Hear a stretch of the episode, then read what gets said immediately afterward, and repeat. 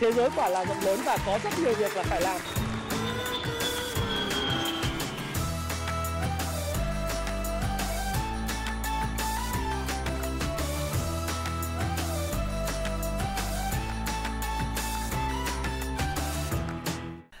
Hi, xin chào tất cả các bạn. Chào mừng các bạn đã quay trở lại với channel của Thái Phạm. Và hôm nay, tối Chủ nhật ngày 23 tháng 1 năm 2022, chúng ta đến với lại chuyên mục nhịp đập thị trường. Chuyển động thị trường của thị trường tài chính, thị trường chứng khoán của tuần này là như thế nào? Đây là cái tuần cuối cùng của Tết, trước Tết Nguyên đán Nhâm Dần năm 2022. Và tuần trước Tết, chủ đề của nó là trước Tết Nguyên đán thì liệu sôi động hay là sẽ eo xèo chợ Tết cuối năm đây?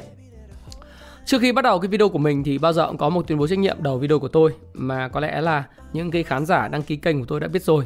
Tuy vậy thì đối với những người sẽ tiếp cận kênh của tôi và là người mới thì hoặc là người đầu tiên xem video này thì tôi cũng muốn chia sẻ các bạn đó là gì? Tất cả những cái chia sẻ của tôi trong video này hay những quan điểm của tôi thì đều là những ý kiến mang tính chất cá nhân của ông Thái Phạm và Thái Phạm hoàn toàn có thể sai. Tuy vậy thì cái chia sẻ và quan điểm của tôi sẽ góp cho các bạn những cái góc nhìn về vấn đề tài chính mà bạn quan tâm các bạn ha. Và các bạn, video này không khuyến nghị mua bán bất cứ một loại tài sản tài chính nào. Hãy tham khảo nó và hãy tự đi ra quyết định, đưa ra quyết định của chính mình mua hay bán, lời hay lỗ bạn nhé. Bởi vì tất cả chúng ta trên 18 cộng hết rồi. Chúng ta quay trở lại với thị trường tài chính thế giới. Thì các bạn cũng biết rằng là lạm phát đợt này của Mỹ rất cao, lên mức là 7% nếu tính hết năm 2021. Và dự kiến đến ngày hôm nay là ngày 23 tháng 1 thì thời gian tới chúng ta sẽ có cái mức lạm phát của tháng 1 năm 2022 và lạm phát 12 tháng cộng dồn. Thì khả năng là cái lạm phát nó sẽ trên mức 7%.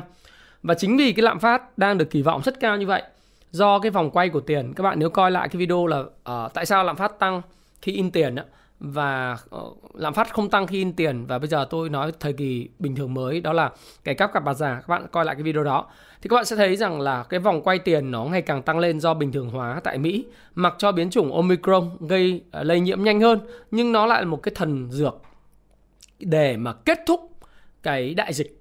Đấy. Chính vì vậy cho nên là cái vòng quay tiền và mức độ giao dịch của nền kinh tế ngày càng gia tăng và nó khiến lạm phát gia tăng cao ở Mỹ, dẫn đến là những cái phát biểu của Fed dạo gần đây rất mang tính chất diều hâu. Đấy. Nó là hawkish. Trước đây là chúng ta thấy là Fed có hai trạng thái. Một là bồ câu, nghĩa là dovish rất ủng hộ nền kinh tế bằng cách là giảm lãi suất, tăng bơm tiền vào nền kinh tế. Nhưng khi chuyển từ cái bồ câu sang diều hâu, tức là hawkish, tức là ông bơm tiền thì thắt chặt hoặc thậm chí là rút tiền về từ lưu thông và cộng với tăng lãi suất.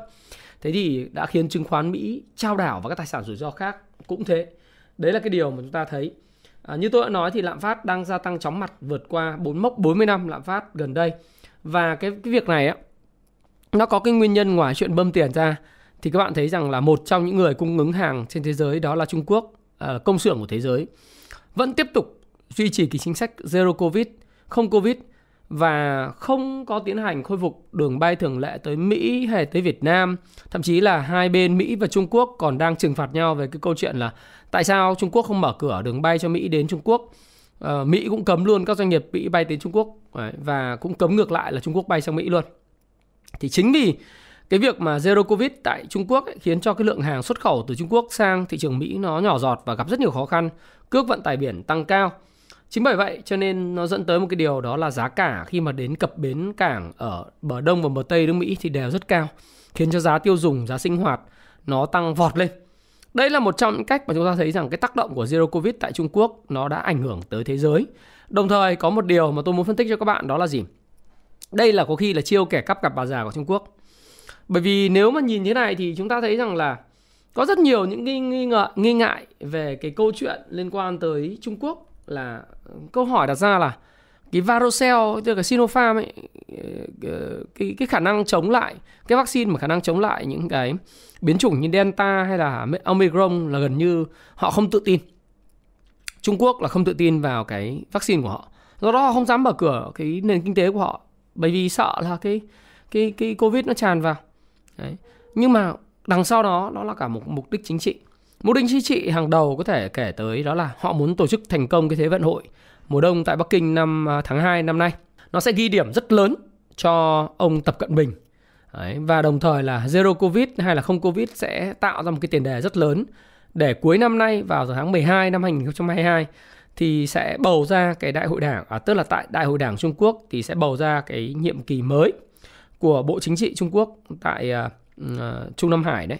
Và chúng ta sẽ thấy rằng là tại cái hội nghị đới Bắc Hà Liên hiệp của Trung Quốc thời gian tới thì khả năng cao là Chủ tịch Tập Cận Bình sẽ trở thành Chủ tịch trọn đời của Trung Quốc, giống như cái vị thế của Mao Trạch Đông hay là ông Đặng Tiểu Bình, và giống vị thế của Putin như bây giờ. Đấy, hay là thậm chí có thể so sánh với lại Kim Jong-un, là những lãnh đạo trọn đời. Chính vì vậy thì kể cả bất chấp những cái việc kêu gọi của quốc tế về chuyện là mở cửa nền kinh tế để thúc đẩy tăng cường xuất khẩu hàng hóa và sản xuất hàng hóa đem ra các nền kinh tế phương Tây, thì bây giờ Trung Quốc chọn cái cách là đóng cửa để mà khống chế cái đại dịch, để khiến cho cái cuộc bầu cử sắp tới nó thuận lợi hơn. Và ông Tập khi mà chính thức trở thành chủ tịch trọn đời của Trung Quốc ấy, thì giống như vai trò của Đặng Tiểu Bình hay là Mao Trạch Đông, thì những tư tưởng của ông về khối thịnh vượng chung hay sự phát triển bền vững của nền kinh tế Trung Quốc và cái cách mà ông sẽ đối xử về mặt ngoại giao với Đài Loan, tương tự như cách mà chúng ta thấy ở Hồng Kông, thì đó là một nhiệm vụ trọng tâm. Thành thử ra việc hy sinh một năm của họ không phải là vấn đề lớn. Nhưng chính vì những hệ quả đó thì chúng ta có đặt câu hỏi, đó là thực tế ra vaccine Trung Quốc là gần như không có hiệu quả, đúng không? Chúng ta có thể đặt câu hỏi như vậy. Và thứ hai nữa là chúng ta cũng có thể suy đoán được một điều, đấy là cái giá cả hàng hóa sẽ còn tiếp tục tăng vọt lên. Và chúng ta cũng thấy rằng là cái áp lực nó sẽ dồn sang, cái áp lực mà chống lạm phát nó sẽ không còn nằm ở phía Trung Quốc nữa, mà họ là một cái chiêu kẻ cắp cặp bà già luôn. Tức là vỏ quýt dày còn móng tay nhọn ấy. Ông in tiền thì hàng của tôi ít đi thì chắc chắn là hàng hóa nó tăng giá. Và như vậy thì áp lực chống lạm phát không nằm ở phía Trung Quốc mà nó nằm ở chính các cái ngân hàng trung ương như Fed, châu Âu, Anh, Úc hay là Ấn Độ, là các bạn phải nâng cái lãi suất lên. Đây là một chiêu rất là hay. Và chúng ta thấy là dù cho Việt Nam đã mở cửa đường bay đi Nhật, Mỹ, Âu, Úc, nhưng mà Trung Quốc vẫn chưa khôi phục cái đường bay thường lệ tới Việt Nam. Thì chính vì cái nguyên nhân này thì chúng ta nói rằng áp lực chống lạm phát sẽ chuyển giao sang các cái vai trò ngân hàng trung ương. Và ông Joe Biden, Tổng thống Mỹ hiện nay có mức tín nhiệm khá là thấp sau một nửa nhiệm kỳ. Và trong năm nay thì cũng sẽ đến tới cái cuộc bầu cử giữa kỳ nhiệm kỳ Tổng thống của ông Joe Biden. Đến thời điểm này thì phần lớn những người dân Mỹ họ cũng không quan tâm nhiều lắm chuyện chính phủ in tiền thì sẽ lạm phát hay là việc tắc nghẽn hàng hóa ở các cảng hay là vấn đề là của Trung Quốc. Họ chỉ thấy rằng là lạm phát tăng cao, giá lương thực thực phẩm, các chi phí sinh hoạt đắt đỏ, giá nhà, giá xây dựng, tất cả mọi thứ tăng cao hết. Thì họ sẽ đánh giá tín nhiệm ông Joe Biden rất là thấp. Đấy, đang rất là thấp. Và đó là lý do tại sao ông Joe Biden rất ủng hộ sự độc lập của Fed. Tuy nhiên ông khuyến nghị là ông Jerome Powell hãy nâng cái lãi suất lên để kiềm chế lạm phát. Mặc dù vậy thì cái việc này tôi nghĩ rằng là cái việc khuyến nghị này của Tổng thống Mỹ chắc chắn là sẽ xảy ra. Và ông Jerome Powell và Ủy ban thị trường mở FOMC, cụ thể là Fed, hiện nay đang phát đi một thông điệp cho thị trường tài chính là tôi sẽ nâng lãi suất. Vấn đề còn lại đó là nâng 0,25% một lần hay là nâng cấp tập theo cái kia rất là bất ngờ 0,5% ngay trong tháng 3, và đồng thời thi hành biện pháp hút tiền từ lưu thông về. Việc này thì chắc chắn sẽ khiến cho thị trường tài chính toàn cầu chao đảo, và nó sẽ khiến cho cái quá trình hồi phục nền kinh tế tại các nước đang phát triển, các nước phát triển thì sẽ không ảnh hưởng đến các nước đang phát triển và các nước chưa phát triển. Các nước mà thị trường cận biên hoặc là thị trường mới nổi chắc chắn sẽ bị ảnh hưởng và dòng tiền nó sẽ rút ra khỏi các thị trường này. Tuy vậy thì trước mắt thì các bạn thấy rằng là ngay lập tức thị trường Mỹ đã bị chao đảo ngay. Bởi vì có một câu nổi tiếng đó là đừng bao giờ chống lại Fed. Đấy. Thì các bạn thấy rằng là ngày hôm nay chúng ta thấy lợi suất trái phiếu chính phủ Mỹ 10 năm hiện nay đang duy trì mức là 1,762%. Trước đó nó đạt mức 1,9. Thì nó sau khi nó break đỉnh thì nó phải test lại cái đỉnh cũ thôi. Cái này thì tôi nghĩ rằng là nó xu hướng ngắn hạn. Đợi xem là cái lợi suất trái phiếu Mỹ sẽ tiếp tục là uptrend như thế nào thì chúng ta sẽ cùng quan sát. Nhưng mà chính vì cái lợi suất trái phiếu chính phủ Mỹ đang cao thế này, nó khiến cho các cái kỳ vọng của các cái thị trường nó sẽ bị, về đặc biệt thị trường cổ phiếu và các tài sản rủi ro sẽ bị ảnh hưởng rất mạnh. Dow Jones thì các bạn thấy là sau khi đạt mức ngưỡng là đỉnh mới, tôi cũng nói các bạn đó là voodoo đó, là volume dry up, là tăng không thanh khoản. thì các bạn sẽ thấy rằng là nó đạt cái mức đỉnh là 36.800 điểm, nhưng bây giờ thì chỉ còn 34.265 điểm. Có nghĩa là Dow Jones trong 2 tuần nó bay mất là 2.600 điểm và đang quay trở lại cái mức hỗ trợ cứng. Hỗ trợ cứng của nó là mức là 33.600 điểm. Thì để xem test cái ngưỡng này thì có hồi phục hay không, hay là đi sụi lơ luôn và bước vào thị trường con gấu, thì chúng ta cùng chờ đợi. Nasdaq thì giảm mạnh hơn rất nhiều, và có vẻ như là với cái cây nến giảm mạnh về mức 14.438 chỉ số Nasdaq 100 ấy, thì tôi nghĩ rằng là cái hỗ trợ cứng là 14.400 điểm này nó sẽ không phải là hỗ trợ cứng nữa, mà có thể là sẽ phải thị trường sẽ tìm mức cân bằng ở mức là 14.000 điểm hoặc là 13.500 điểm, ví dụ như vậy. Rồi S&P 500 cũng y chang Nasdaq và Dow Jones. Nasdaq nó mạnh hơn bởi vì Netflix duỗi đầu xuống giảm. Khi Netflix công bố là mặc dù là kết quả doanh thu và lợi nhuận thì giống như kỳ vọng, tuy vậy thì cái báo cáo triển vọng về cái việc thu hút người dùng mới, mặc cho những bộ phim bom tấn như Squid Game đang gọi mưa gọi gió, nhưng mà Netflix hiện nay ở cái thị trường US, Canada đã không thu hút được thêm những người tiêu dùng mới. Họ phải chuyển sang thu hút ở những thị trường mới nổi và thị trường cận biên giống như kiểu Việt Nam này.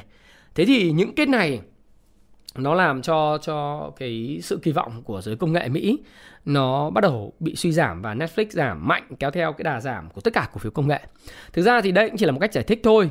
Cái chính đó là lạm phát, cái chính đó là lợi suất trái phiếu chính phủ Mỹ 10 năm nó tăng cao, và cái chính đó là Fed. Đó là các bạn phải hình dung như vậy. Và S&P tương tự, chúng ta sẽ cùng chờ đợi. Và sự đồng pha của các thị trường tài chính và các cái cổ phiếu đấy nó cũng ảnh hưởng luôn đến các mùa đông crypto. Đấy, các bạn thấy rằng là Bitcoin cũng lao dốc rất kinh khủng. Kể từ đỉnh lúc mà 68.000 đô một coin đến thời điểm này thì Bitcoin đã giảm còn có 35.036, cũng thời điểm là chỉ còn 34.000, và chính thức là lao dốc hơn 50% kể từ đỉnh. Thì cái liệu rằng là nó có hồi phục hay không thì tôi nghĩ rằng là rất khó để đoán, mà tôi không bao giờ đoán thị trường. Đến khi nào nó hồi phục thì chúng ta sẽ biết nó hồi phục. Nhưng mà khả năng cao đó là gì? Mùa đông crypto vẫn đang xảy ra. Và Bitcoin như vậy, nhưng mà các thị trường, các cái coin khác thì giảm một thế lương hơn. Trong bối cảnh đó thì cùng với đà thổi vào cho lạm phát tăng mạnh thì giá năng lượng, dầu khí cũng rất tăng mạnh ha các bạn ha. Và hiện nay thì mặc dù là Ukraine và Nga đang có những căng thẳng, nhưng mà Ngoại trưởng Lavrov của Nga nói thì Nga không có ý định tấn công Ukraine. Tuy vậy thì NATO cũng chả tin. Các nước như Đức rồi Mỹ cũng chả tin, và họ đang cử quân tiếp viện tới Ukraine. Sẽ khó có khả năng xảy ra chiến tranh giữa Nga và Ukraine. Tuy vậy những căng thẳng này nó cũng đẩy cái giá năng lượng là dầu khí lên cao. Và trong cái bối cảnh mà OPEC cộng duy trì chính sách tăng sản lượng 400.000 thùng một ngày nhỏ giọt, và mức cầu nó tăng trở lại, nó tăng mạnh trở lại sau khi cái đại dịch nó qua đi và nó trở nên bình thường, người ta nhu cầu trên thế giới đi lại rất nhiều. Thế thì cái nguồn cung thì lại hạn chế, dẫn đến là cái giá dầu nó tăng trưởng rất là bền vững, thậm chí tăng nóng luôn. Như là ông lớn ngân hàng của Mỹ như là JP Morgan ấy, thậm chí là còn nói rằng là giá dầu có thể lên tới hơn 100 đô và hướng tới mức 150 đô. Bình luận về chuyện này thì hôm qua tôi có đăng lên trên cái cộng đồng Happy Life đầu tư tài chính và thịnh vượng. Tôi có hỏi các bạn nghĩ thế nào? Thì đa phần là mọi người nói rằng là thực ra cái việc này thì rất khó để xảy ra ngay trong cái quý 1 này. Và việc giá dầu cao sẽ ảnh hưởng rất lớn đến nền kinh tế, gây ra lạm phát siêu khủng khiếp. Và điều này không tốt cho nền kinh tế, và tôi cũng hy vọng một kịch bản này. Tuy vậy thì chúng ta cũng cứ phải dè chừng để xem là nó như thế nào. Thì chúng ta cũng không đoán, chúng ta cứ quan sát như thị trường như nó vốn là thôi. Đấy, các bạn thấy rằng giá dầu sau khi điều chỉnh về vùng 64-65 đô đấy, 66 đô, thì các bạn thấy nó hồi phục một mạch. Nó tăng lên là mức 87,7 đô la. Có lúc cao nhất nó đạt được mức gần là 88 đô la, 89 đô một thùng dầu. Và sau khi vượt đỉnh thì tôi cũng không biết là nó quay trở lại, nó test cái đỉnh cũ không. Đấy, nhưng mà có khả năng là đã test xong cái đỉnh cũ với cái nến búa này rồi. Đấy, thì chưa biết thế nào. Nhưng mà với cái việc căng thẳng của Nga và Ukraine cùng cái sự hồi phục của nhu cầu, trong khi nguồn cung đang rất là hạn chế, thì chúng ta sẽ thấy rằng giá năng lượng nó sẽ còn tăng lên, và có thể đây là một cái sức ép mà là cái căn cứ chính để Fed có thể phải nâng lãi suất cấp tập. Bây giờ chúng ta biết chắc chắn là tháng 3 này hoặc đến tháng 5 này Fed sẽ nâng lãi suất. Vấn đề là 0,25% hay là 0,5% mà thôi. Tức là 50 điểm basic points hay là 25 điểm basic points mà thôi. Thế thì đấy là giá dầu, thế còn giá khí, năng lượng khí tự nhiên thì có lẽ là nó sau khi màn bán cao trào thì nó có màn hồi phục tự nhiên thì bây giờ có lẽ là đang ở cái vùng mà sẽ test ST Spring của theo cái cuốn sách mà các bạn muốn hiểu những cái gì tôi đang trao đổi thì các bạn hãy sử dụng cái cuốn sách là Cách thức làm giàu, phương pháp làm giàu từ chứng khoán, từ phương pháp PSA chính gốc của Richard Wyckoff, thì các bạn đọc các bạn sẽ hiểu là Spring là gì, Selling Climax là gì, Automatic Rally là gì, AR là gì các bạn ha. Thì các bạn coi các bạn sẽ hiểu chuyện này và sẽ có những dự báo tốt hơn về thị trường. Đối với thị trường chứng khoán Việt Nam thì có lẽ là sau một cái tuần, 2 tuần bán tháo vì cái Thủ Thiêm và lãnh đạo bán chui cổ phiếu ở tập đoàn FLC, chúng ta phải ghi lãnh đạo bán chui cổ phiếu FLC, thì các bạn sẽ thấy rằng là thị trường sẽ có cơ hội để hồi phục kỹ thuật. Đây này, các bạn thấy có 1 tuần rưỡi, 2 tuần bán tháo và chỉ số giảm cũng khá là nhanh và mạnh, từ cái vùng là cũng giảm 7,mấy%, giảm hơn 100 điểm, thì chứng khoán đã hồi phục về mức là 1.472 điểm. Mức độ hồi phục này thì liệu có là bền vững hay không thì chúng ta cũng còn khá sớm để khẳng định là sự hồi phục này sẽ là bền vững. Bởi vì theo tôi thì nó sẽ là mức hồi phục mang tính chất kỹ thuật. Kỹ thuật nghĩa là hồi phục vừa, bởi vì căn vào những cái gì mà đã xảy ra trong quá khứ ấy, thì chúng ta có thể thấy rằng là hoàn toàn là index có thể có những cái sự hồi phục mang tính kỹ thuật. Và ở cái livestream mà trước đây thì tôi cũng đã chia sẻ với các bạn rồi, đó là thú thật với các bạn rằng là cái việc mà chúng ta dự báo thì chúng ta rất khó để dự báo là nó là đúng hay sai, và chúng ta cũng không nên dự báo. Chúng ta dự báo đúng hay sai thì nó cũng là một cái gọi là một phép thử thôi, nhưng cái quan trọng nhất đó là gì? Đó là cái việc mà chúng ta có sự quản trị rủi ro danh mục của mình. Dự báo thì nó có thể đúng hay sai, nhưng mà việc quản trị rủi ro rất là quan trọng. Việc quản trị rủi ro thì sẽ cho chúng ta thấy rằng là cách thức mà chúng ta cần phải làm sao đó đưa cái margin của danh mục của mình về mức hợp lý, hoặc đưa mức tiền về hợp lý, cổ hợp lý, để chúng ta có thể rất là an tâm với lại những cái biến động của thị trường. Mặc cho những biến động của thị trường thì chúng ta vẫn có cái an tâm là chúng ta sẽ thấy rằng là ăn ngon ngủ yên, đặc biệt là thời gian tới là cái Tết Nguyên đán diễn ra một thời gian rất là dài, đúng không nào? Thì tôi đánh giá là cái việc hồi phục này lên mức 1472 mang tính chất kỹ thuật, và các cái dòng mà đang bị ảnh hưởng bởi bán tháo vì Thủ Thiêm ấy, như dòng bất động sản ấy, sẽ tiếp tục bị bán. Mà chúng ta đây điểm qua một chút là gian lận tại FLC đấy, nó là một cái gian lận mang tính chất hệ thống. Nó không phải là cái việc mà tình cờ người ta bán như vậy. Trong quá khứ thì vị chủ tịch của FLC đã từng bán chui cổ phiếu của mình vào năm 2017. Và chúng ta xem 2019 ông ta làm gì. Tôi có đưa lên một cái slide là Giang Sơn dễ đổi, bản tính khó rời. Nghĩa là đợt vừa rồi ngày hôm 21 ấy, thứ 6, thì thanh tra Ủy ban Chứng khoán Nhà nước ban hành quyết định là 16 về việc xử phạt hành chính trong lĩnh vực đầu tư chứng khoán và thị trường chứng khoán đối với lại công ty cổ phần đầu tư kinh doanh phát triển bất động sản FLC Homes, và phạt 85 triệu vì hành vi công bố thông tin sai lệch với số liệu báo cáo tài chính riêng và hợp nhất năm 2019 đã được kiểm toán, công bố thông tin vào ngày 29 tháng 2 năm 2020. Đấy. Thì cái này nó là thuộc FLC, đúng không nào? Cụ thể là từ năm 2019 họ đã làm những cái sự giả dối thế này rồi, thì tôi nghĩ rằng là cái việc họ bán ấy thì chắc chắn là nó là mang tính chất là tôi gọi là nó là gì nhỉ? Nó là cái chuyện đương nhiên sẽ xảy ra nha, đương nhiên sẽ xảy ra, và Giang Sơn dễ đổi bản tính khó rời. Cụ thể là số liệu trên báo cáo tài chính hợp nhất 2019 đã được kiểm toán trên công bố thông tin ngày 29 tháng 2 thì tài sản ngắn hạn, phải thu ngắn hạn, chi phí trả trước ngắn hạn, tài sản dài hạn, nguyên giá tài sản cố định hữu hình, hao mòn lũy kế, vân vân. Đấy, nó bị, tức là nó bị lệch. Đấy. Số liệu thì buộc phải cải chính thông tin, biện pháp số liệu sai cho nên buộc phải cải chính thông tin. Và trước đó thì ngày 16 tháng 6 thì Ủy ban Chứng khoán Nhà nước đã đình chỉ tư cách chấp thuận kiểm toán cho đơn vị có lợi ích công chúng thuộc lĩnh vực chứng khoán đối với lại kiểm toán viên là Bùi Văn Bổng và kiểm toán viên Trịnh Hồng Khánh của công ty trách nhiệm hữu hạn kiểm toán là DFK Việt Nam từ ngày 16 tháng 6 đến ngày 31 tháng 12. Và đây là chính là 2 kiểm toán viên ký trên báo cáo kiểm toán 2019 của FLC Homes. Nó thấy là chất lượng kiểm toán rất kém. Đó lý do tại sao mà tôi luôn luôn khuyên các bạn khi mà tôi livestream hay là các bạn đầu tư và soi các doanh nghiệp theo FA, các bạn nhớ là tất nhiên là sẽ có những đơn vị kiểm toán của Việt Nam chất lượng. Chúng ta không thể đánh đồng tất cả những cái kiểm toán Việt Nam thì giống như là cái DFK và hai kiểm toán viên này. Tuy vậy thì sẽ an toàn hơn cho các bạn rất nhiều nếu như các bạn chọn những cái công ty mà có báo cáo tài chính hợp nhất ấy, được kiểm toán bởi Big Four, là những công ty kiểm toán hàng đầu thế giới. Thí dụ như là PwC, PricewaterhouseCoopers, đúng không? Rồi Deloitte. Đấy, rồi là chúng ta sẽ thấy là có Ernst & Young hay là KPMG.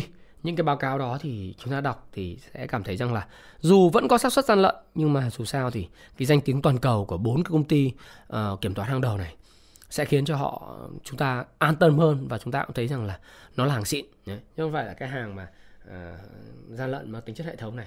Như vậy chúng ta thấy rằng 27 bán chui, 29 2020 thì gặp vấn đề kiểm toán. Đề là cải chính số liệu. Đấy, là bơm và số liệu. 2021 thì lại bán chui, 2022 bán chui. Cứ như thế, cho nên những cái phần này tôi thấy nó sẽ ảnh hưởng đến thị trường ấy. Thị trường và nhóm bất động sản sẽ tiếp tục chốt lời, bởi vì điểm qua những cái mã sự hồi phục của những mã như là FLC, chúng ta xem. Đấy, chúng ta xem là FLC như nào. Nhưng bạn thấy là sau khi nó giảm từ trên đỉnh, thôi chúng ta cũng không cần phải review này, nhưng nó giảm hơn 50% cái việc hồi phục lại kỹ thuật. Mất thanh khoản là bao nhiêu phiên? Hồi phục kỹ thuật là chuyện là bình thường. Nhưng mà những cái mã chứng khoán thì tôi thấy rằng là rồi sẽ mã bất động sản thì sẽ tiếp tục bị chốt lời đấy. Bởi vì có những người, chẳng hạn những thành viên trong cộng đồng FPI thì bắt đáy, trúng đáy, đến thời điểm này họ lời 30%. Thậm chí có những người lời 20 mấy %. Thì đương nhiên là khi hàng về thì chắc chắn là họ sẽ bán. Bởi vì bây giờ bán lời 30%, bán giảm sàn thì vẫn lời 20% trong vòng có 4 ngày, 3 ngày. Nó rất là thuận tiện. Cá nhân tôi thì tôi nghĩ rằng là banh sẽ có nhịp phục hồi. Nợ xấu, dù nợ xấu là ẩn số và báo cáo lợi nhuận 2021 thì có thể tốt, nhưng 2022 thì áp lực giảm lợi nhuận và nợ xấu. Thì riêng vào ngành banh thì chúng ta điểm qua một vài các cổ phiếu trụ ngành banh, ví dụ như là BIDV. Thì các bạn thấy rằng là đồ thị BIDV nó là đồ thị uptrend này. Uptrend. Mặc dù có cái cây nến không đẹp lắm ngày hôm thứ Sáu, nhưng mà nó là uptrend. Chúng ta Vietcombank, chúng ta dùng thấy là tạo lập sử dụng công cụ Vietcombank để đẩy giá rất tốt. Rồi Techcombank thì vẫn đang tích lũy, và khả năng thời gian tới sẽ là cái giai đoạn của Techcombank thay thế cho hai anh cả là BIDV và Vietcombank. CTG, một ông lớn Big Four, thì đồ thị cũng rất là đẹp. Đấy. Techcombank đẹp nhá. Rồi chúng ta xem những cái mã khác, ACB cũng rất là đẹp, đúng không nào? Ít nhất là ở mặt gọi là phục hồi, nhịp phục hồi tái phân phối thì chúng ta thấy rằng là nó khá là đẹp. VPBank thì không được đẹp lắm so với lại Techcombank. Nhưng nợ xấu thì tôi nói thật là nó là ẩn số rất lớn sau tháng 6 năm 2022. Tuy vậy thì nó đã điều chỉnh rồi, và tạo lập thì đang sử dụng có những cái công cụ sử dụng cho Vietcombank, sử dụng cho đấy BIDV, thì chúng ta sẽ thấy STB này, STB đấy uptrend cũng rất tốt. Đây, thậm chí là nó, tôi không gọi đây là cái cốc tay cầm được, nó giống như cái bát rượu độc hơn, nhưng mà anyway, dù sao thì nó cũng có rất nhiều năng lượng, năng lượng tốt trong giai đoạn hiện tại. Thì chúng ta còn kể đến những cái mã khác như là Tiên Phong Bank này.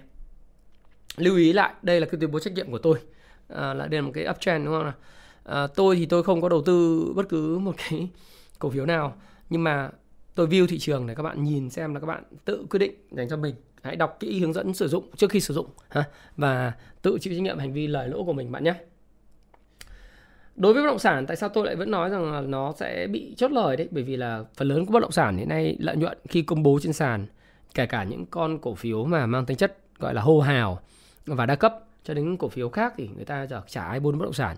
Ngành nghề kinh doanh chính là buôn bất động sản. Tuy nhiên họ lại không buôn bất động sản, họ dùng tiền vay của ngân hàng. Đấy, vay vốn lưu động ngân hàng, hoặc đem nguồn tiền nhàn rỗi, hoặc là đem cả cái tiền phát hành trái phiếu đi đánh chứng khoán. Cho nên là gì? Những cái lợi nhuận của họ có được trong quý 4 vừa rồi nó mang tính chất thiếu bền vững. Và nó chỉ mang tính chất tức thời một lần này. Đấy, cho nên là tất cả những gì các bạn kỳ vọng vào thị trường cổ phiếu bất động sản là gì? Bán được nhiều đất thì nó không thực nó không thực tế, nó không diễn ra. Mà thậm chí là các bạn chỉ đang giúp các cái chủ của doanh nghiệp này họ giàu lên bằng cách là họ kéo cổ phiếu bất động sản lên cao và ụp vào đầu bạn thôi. Và như vậy thì họ lợi nhuận, còn bạn thì đấy, giống như FLC bạn sẽ bị mất tiền và nhiều cổ phiếu khác bạn sẽ bị mất tiền. Cho nên các bạn hãy xem là gì, họ mua đất không được, họ dùng tiền họ buôn trứng. Đấy, thì cái đấy là cái mà các bạn cần phải lưu ý. Và thậm chí đây là một trong những cái comment mà tôi thấy rất hay, một cái bài báo của chuyên gia của Dragon Capital, ông Lê Anh Tuấn. Đấy, thì ông Lê Anh Tuấn phát biểu trên báo thì ông cũng không phải phát biểu trên báo mà trong báo cáo nói rằng là sự xì hơi của bong bóng cổ phiếu bất động sản vừa và nhỏ là cơ hội đầu tư các mã cơ bản tốt. Thì tôi đọc nguyên văn cái bài báo này đăng trên Vietnambiz để các bạn có thể đọc hiểu hơn. Thì trong ngắn hạn thì tâm lý thị trường theo ông thì sẽ có sự ngờ vực với ngành bất động sản khi sóng đầu cơ kết thúc. Tuy nhiên trong trung và dài hạn thì cổ phiếu bất động sản vẫn là những cơ hội đầu tư hấp dẫn. Tôi cũng đồng ý với chuyện này. Có một số bạn lên trên cộng đồng Happy Life đầu tư tài chính định vượng nói rằng là ô, cổ phiếu bất động sản thì tại sao anh đánh giá xấu này kia. Tôi không hề đánh giá xấu và tôi cũng không hề ác cảm gì cổ phiếu bất động sản cả. Đó là vì tôi nói với các bạn rằng là nền giá nào, nếu các bạn đọc phân tích kỹ thuật Làm Giàu Từ Chứng Khoán 18.000% hay cuốn Richard Wyckoff hay những cuốn khác, các bạn sẽ thấy rằng là cổ phiếu tốt, nhưng mà tốt ở giá nào? Kể cả những cổ phiếu sản xuất, các cổ phiếu thuộc các ngành khác, tôi cũng luôn nói như vậy. Nghĩa là tốt nhưng mà tốt ở giá nào? Đấy, nền giá nào? Nền giá 4 rồi, nền giá 5 rồi vẫn hô nhau tốt, chạy nước rút rồi vẫn bảo nhau tốt, hô hào nhau đa cấp chạy vào để mua với suy nghĩ là tăng bằng lần. Đó là một sự tự sát và một cái tội ác. Đấy, cổ phiếu không có cổ phiếu tốt xấu. Quan trọng nhất như bạn nói, William O'Neill nói không có cổ phiếu tốt hay xấu mà nó có tăng giá hay không. Nhưng quan trọng hơn, nó ở trong giai đoạn nào? Giai đoạn 1, giai đoạn 2, giai đoạn 3. Đang ở trong giai đoạn phân phối, kéo nước rút, bạn nhảy vào cho bạn mất tiền, đúng không? Đó, tôi hoàn toàn đồng ý là trong dài hạn thì cổ phiếu bất động sản vẫn còn rất là tốt. Nhưng mã nào, chất lượng tài sản như thế nào, chứ không phải là chúng ta đánh đồng với mọi cổ phiếu bất động sản là tốt. Mà nó phải là gì? Nó phải là chất lượng doanh nghiệp, nó phải là nền giá theo phân tích kỹ thuật tốt, nó phải là sự hợp lý khi bạn vào lệnh, chứ không phải là cứ nói là cứ bất động sản là tốt, không, nhầm. Đấy. Kể cả như vậy bạn buôn đất vậy, không phải là cái chỗ nào bạn bảo là tốt, nhưng cái chỗ mà nó giá nó cao vút lên này, nó, tài sản giá tăng 4-5 lần bạn vào thì chắc chắn là bạn ôm đỉnh rồi, đúng không nào? Thì trong cái hội nghị trực tuyến bức tranh đầu tư 2021 và triển vọng 2022 thì ông Lê Anh Tuấn ấy, ông ấy cho rằng là Cái bất động sản là một trong nhóm ngành có hiệu suất sinh lời đầu tư cao nhất với tỷ lệ sinh lời là 43,4% 2021. Và bất động sản là một ngành có chu kỳ rất dài so với nhóm ngành kinh doanh khác, và nó chịu rất nhiều tác động mang tính chất dài hạn bao gồm lạm phát, lãi suất và pháp lý. Mặt khác thì cổ phiếu bất động sản tăng dần trước cái tốc độ bán hàng, pre-sale và lợi nhuận doanh nghiệp. Giới đầu tư thì hoang mang, đấy, không biết là sự tăng giá này có hợp lý hay không. Và để giải đáp vấn đề trên thì ông Lê Anh Tuấn cho rằng là đà tăng ở đây có lý do của nó vì những cổ phiếu này thực sự có thanh khoản. Có thể giải thích sự tăng giá đến từ kỳ vọng nhà đầu tư. Nhiều người thấy đất bất động sản đang tăng giá thì có nghĩa là họ nhìn thấy miếng đất của doanh nghiệp có bao nhiêu hectare ấy, thì nhân với giá, sau đó ra kết quả ra doanh thu. Thực tế thì không đơn giản như vậy, và tôi đã giải thích các bạn rất nhiều lần rồi về cái chuyện này rồi. Bởi vì để chuyển hóa một quỹ đất chưa hoàn tất thủ tục giải phóng mặt bằng, pháp lý chưa rõ ràng thế thành một tài sản tạo ra doanh thu trên tiền cho cổ đông thì có thể mất từ 5 đến 10 năm. Và theo ông Tuấn thì sự kiện đấu giá đất Thủ Thiêm đã đẩy cái bong bóng bất động sản ở nhóm Midcap và Penny lên cao chưa từng có, và mức định giá ở vùng rất bất hợp lý. Thí dụ như chỉ số giá trên giá trị sổ sách P/B của nhóm này lên tới 4,3 lần, cao nhất trong lịch sử.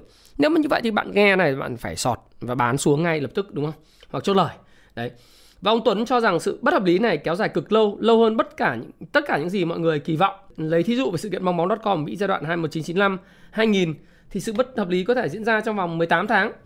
Tuy nhiên thì để trả lời câu hỏi có nên mua cổ phiếu bất động sản đầu cơ có mức chiết khấu 40-30% hay không, thì sau chuỗi bán tháo nó phục hồi thì ông Tuấn không dám khuyên, tôi cũng chẳng nghĩ rằng là ai cũng dám khuyên gì cả. Và nói chung là ở phía góc độ quỹ, tôi thích đầu tư mà có sự bảo kê của quỹ đầu tư.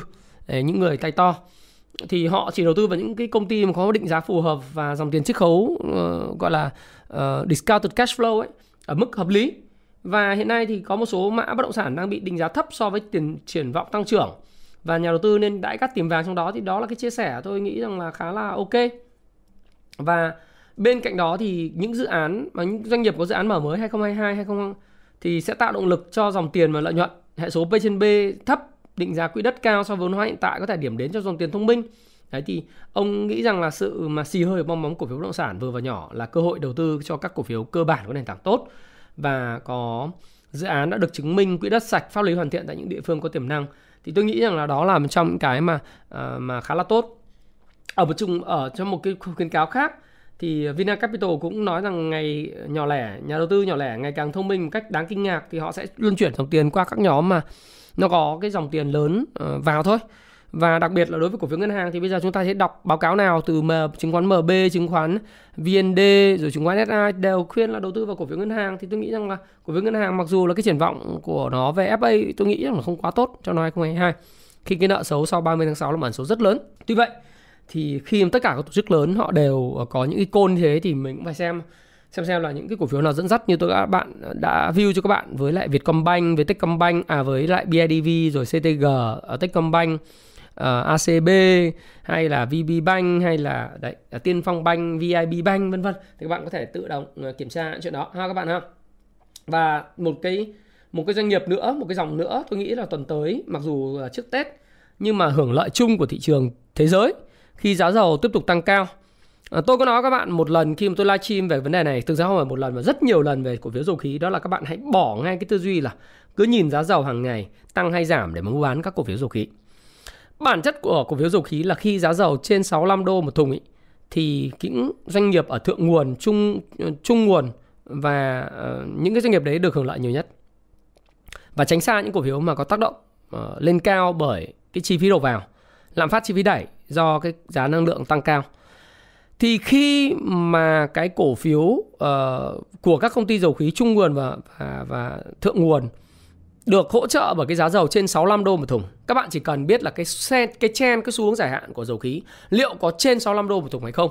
Bởi vì trên 65 đô một thùng thì những cái cổ phiếu như là PVD, PVS nó sẽ khai thác được và có hợp đồng để thuê giàn khoan hay khai thác khí các thứ là sẽ ok.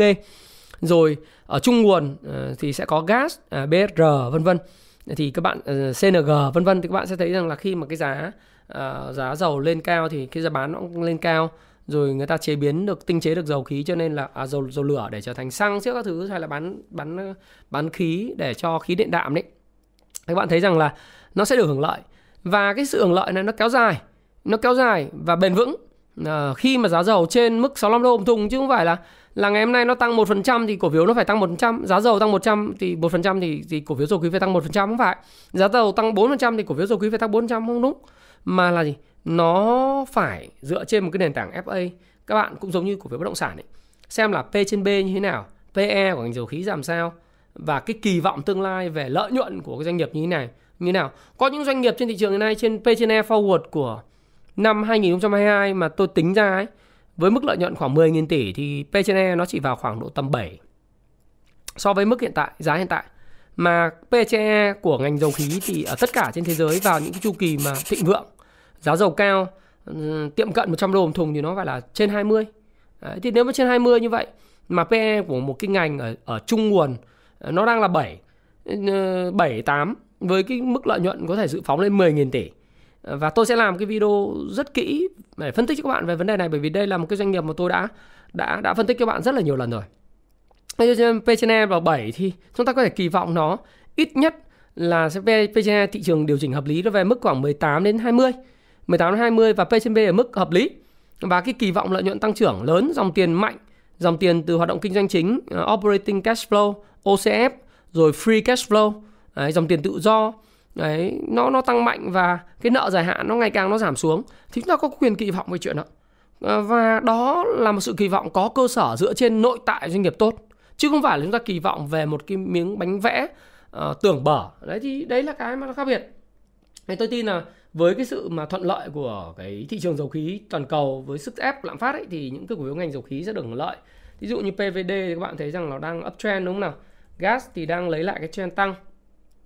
Thì mặc dù là còn một số những cái khó khăn nhưng mà lấy lại trend tăng. Rồi chúng ta có thể kể đến BSR xem nào. Trend đang là trend tăng. Rồi oil là trend tăng. Đấy, rồi chúng ta có thể kể tới những cổ phiếu CNG thì chúng đang tích lũy lại ở cái nền giá sau khi tăng giá rất là mạnh. Rồi chúng ta có thể xem PLX. Đấy, xem PLX thì khó khăn hơn. Tôi nghĩ PLX phân phối khó hơn và đánh khó hơn rất nhiều. Đấy thì chúng ta cứ theo dõi nhá. Tôi nghĩ rằng là các bạn nên theo dõi những cái cổ phiếu mà thuộc nhóm ngành dầu khí, bởi vì sau đó thì cùng với nhóm banh nó có thể dẫn dắt cái index nó hồi phục kỹ thuật. Nhắc lại là sự hồi phục kỹ thuật nha các bạn nhé. Đấy thì thị trường ngày gần Tết thì về cơ bản tôi nghĩ xu hướng đi ngang sẽ nhiều hơn.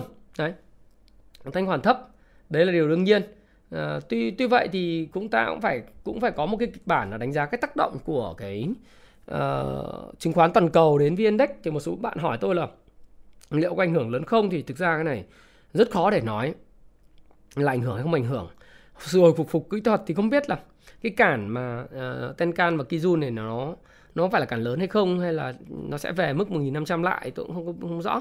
Nhưng mà chúng ta cứ để xem là xem cái nhóm vận động của nhóm banh ấy, nhóm đang thu hút dòng tiền ấy, và các cái nhóm dầu khí, rồi một số nhóm các cổ phiếu riêng lẻ, xem là cái sự hồi phục kỹ thuật có diễn ra hay không. Và sau hồi phục kỹ thuật thì chúng ta sẽ bàn tiếp sau Tết nha các bạn nhé. Và tôi thì tôi luôn nói với các bạn giai đoạn này thì thị trường thì không phải là giai đoạn có thể các bạn chơi lớn được, mà Tết nhất đến nơi rồi, các bạn mang tiền về cho mẹ, giữ được tiền chặt thì hãy hy vọng những điều tốt nhất, hope for the best và prepare for the worst, tức là gì, luôn luôn hy vọng điều tốt đẹp nhất nhưng chuẩn bị những điều tồi tệ nhất, và luôn luôn quản trị rủi ro để có mức tiền hợp lý. Ví dụ như mức giai đoạn này thì theo tôi là mình có 100 triệu thì mình mua 50 triệu, còn lại 50 để cho đỡ có cảm giác nó thiếu thị trường, nhưng mà hãy luôn luôn có 50 triệu tiền mặt, đừng mặt zin mà giết giai đoạn này. Thì đấy là lời khuyên của tôi dành những người đầu tư thông thường. Thế còn những người mà đầu tư chuyên nghiệp mà đánh mặt zin 5 năm 46 27 37 28 thì cái đấy các bạn chuyên nghiệp rồi. Các bạn chắc chả quan tâm lời khuyên đó, và xin chúc các bạn thành công. Đặc biệt là đối với thị trường giai đoạn này thì nó khó rồi. Nó khó rồi. Đấy, hy vọng là thị trường giữ được cái trend dài hạn. Cái trend dài hạn thị trường vẫn đã vá lại được rồi, nên không biết là nó có giữ được cái trend này không. Hy vọng có sự hồi phục kỹ thuật để giữ lại cái trend này nhá. Chứ còn không thì cũng căng thẳng phết đấy. Đấy, hy vọng như thế. Hy vọng nhóm banh với sự bảo kê của các tổ chức lớn, các quỹ lớn, rồi dầu khí, rồi thậm chí là cả các cổ phiếu bất động sản lớn cũng sẽ hỗ trợ cho thị trường. Trước Tết cho bà con ăn ngon tí, chữ đạp trước Tết thì bà con đau, không quay ra đầu tư chứng khoán nữa mà đem tiền gửi ngân hàng thì cũng chết dở. Hope for the best, prepare for the worst ha. Các bạn ha. Thái Phạm chúc bạn thành công. Và đương nhiên trong cái video nhịp đập thị trường hàng tuần thì luôn luôn có 5 phần quà trị giá 700.000 là cái bộ làm giàu từ chứng khoán. Thôi, bộ làm giàu chứng khoán tặng nhiều rồi, thôi tặng Payback Time ngày đòi nợ và một cuốn điều quan trọng nhất, nó cũng trị giá khoảng 600.000 dành cho những bạn dự báo chính xác nhất thị trường tuần mới, thanh khoản bình quân sẽ là bao nhiêu, kết thúc ở bao nhiêu điểm và dòng dẫn dắt thị trường là dòng nào. Và nhóm của Thái Phạm, nhóm admin sẽ tổng hợp thông tin và sẽ công bố thời điểm trước Tết và ra Tết. Chúng tôi sẽ trao quà cho các bạn 5 phần quà dành cho 5 người, gồm 2 cuốn Payback Time ngày đòi nợ và cuốn điều quan trọng nhất, sẽ dành tặng cho 5 bạn dự bán trúng thứ nhất điểm số của thị trường, thanh khoản bình quân của thị trường trong tuần tới và nhóm ngành dẫn dắt. 3 điều kiện như vậy, đó là cái điều mà Thái Phạm hay chia sẻ với các bạn. Các bạn nếu muốn cập nhật thông tin về thị trường tài chính hàng ngày, những điểm tin thường xuyên của tôi thì các bạn có nhiều cách, một vài cách như sau. Tham gia vào cộng đồng Happy Life đầu tư tài chính và thịnh vượng ở phía trên của cái link. Thời gian tới thì chúng tôi có cả nhóm Telegram dành cho cộng đồng với kỳ vọng là nó sẽ đạt được khoảng độ tầm 100.000 subscriber. Và chúng tôi sẽ có trao đổi với các bạn thông qua cả Facebook group và Telegram. Rồi thậm chí các bạn có thể truy cập vào cái website happy.live để đọc những cái bài báo của tôi. Rồi các bạn có thể đọc lại những cái điểm tin, những cái blog của tôi hàng ngày trên thaifam.live, cái website thaifam.live. Các bạn muốn tham khảo, tìm gặp tôi và có duyên gặp gỡ với tôi thì hẹn các bạn vào tháng 4 này tại khóa học Cung Phu Chứng Khoán. Trong cái website mà thaifam.live xuyệt khóa học thì chúng ta sẽ có cơ duyên gặp nhau. Và tôi hy vọng rằng là bạn có thể gặp tôi để tìm hiểu xem là ok, vậy thị trường chứng khoán có phải là nơi kiếm được cái nguồn thu nhập thứ hai hay không. Tùy duyên thôi, nếu có duyên thì chúng ta gặp nhau, và nếu muốn thì luôn luôn tìm được lý do. Còn nếu không muốn thì bạn luôn luôn tìm được lý do. Muốn thì làm và không muốn thì cũng luôn luôn có lý do. Và tôi tôn trọng chuyện đó. Và chúng ta hy vọng có duyên gặp nhau trên quãng đường này trong 100 triệu con người Việt Nam. Hy vọng là được truyền tải những giá trị thông tin gì đó dành cho bạn để giúp các bạn có thể tiến bộ hơn, tìm đến con đường độc lập tự do tài chính của riêng mình. Nếu không thì bạn cũng thể đọc sách hoặc các bạn xem các video miễn phí để mở rộng thêm kiến thức đầu tư tài chính của mình và làm giàu một cách bền vững. Thái Phạm cảm ơn bạn đã lắng nghe chia sẻ Thái Phạm, và hy vọng là các bạn gặp nhiều may mắn, đặc biệt là trong cái tuần sắp Tết âm lịch Nhâm Dần năm 2022. Xin chào và xin hẹn gặp lại các bạn trong video tiếp theo. Nhớ đăng ký kênh nhé, nhớ đăng ký kênh, nhấn vào nút subscribe và nhấn vào nút chuông để khi nào tôi ra video thì bạn sẽ được thông báo bởi YouTube. Cảm ơn bạn. Hẹn gặp lại. Happy New Year.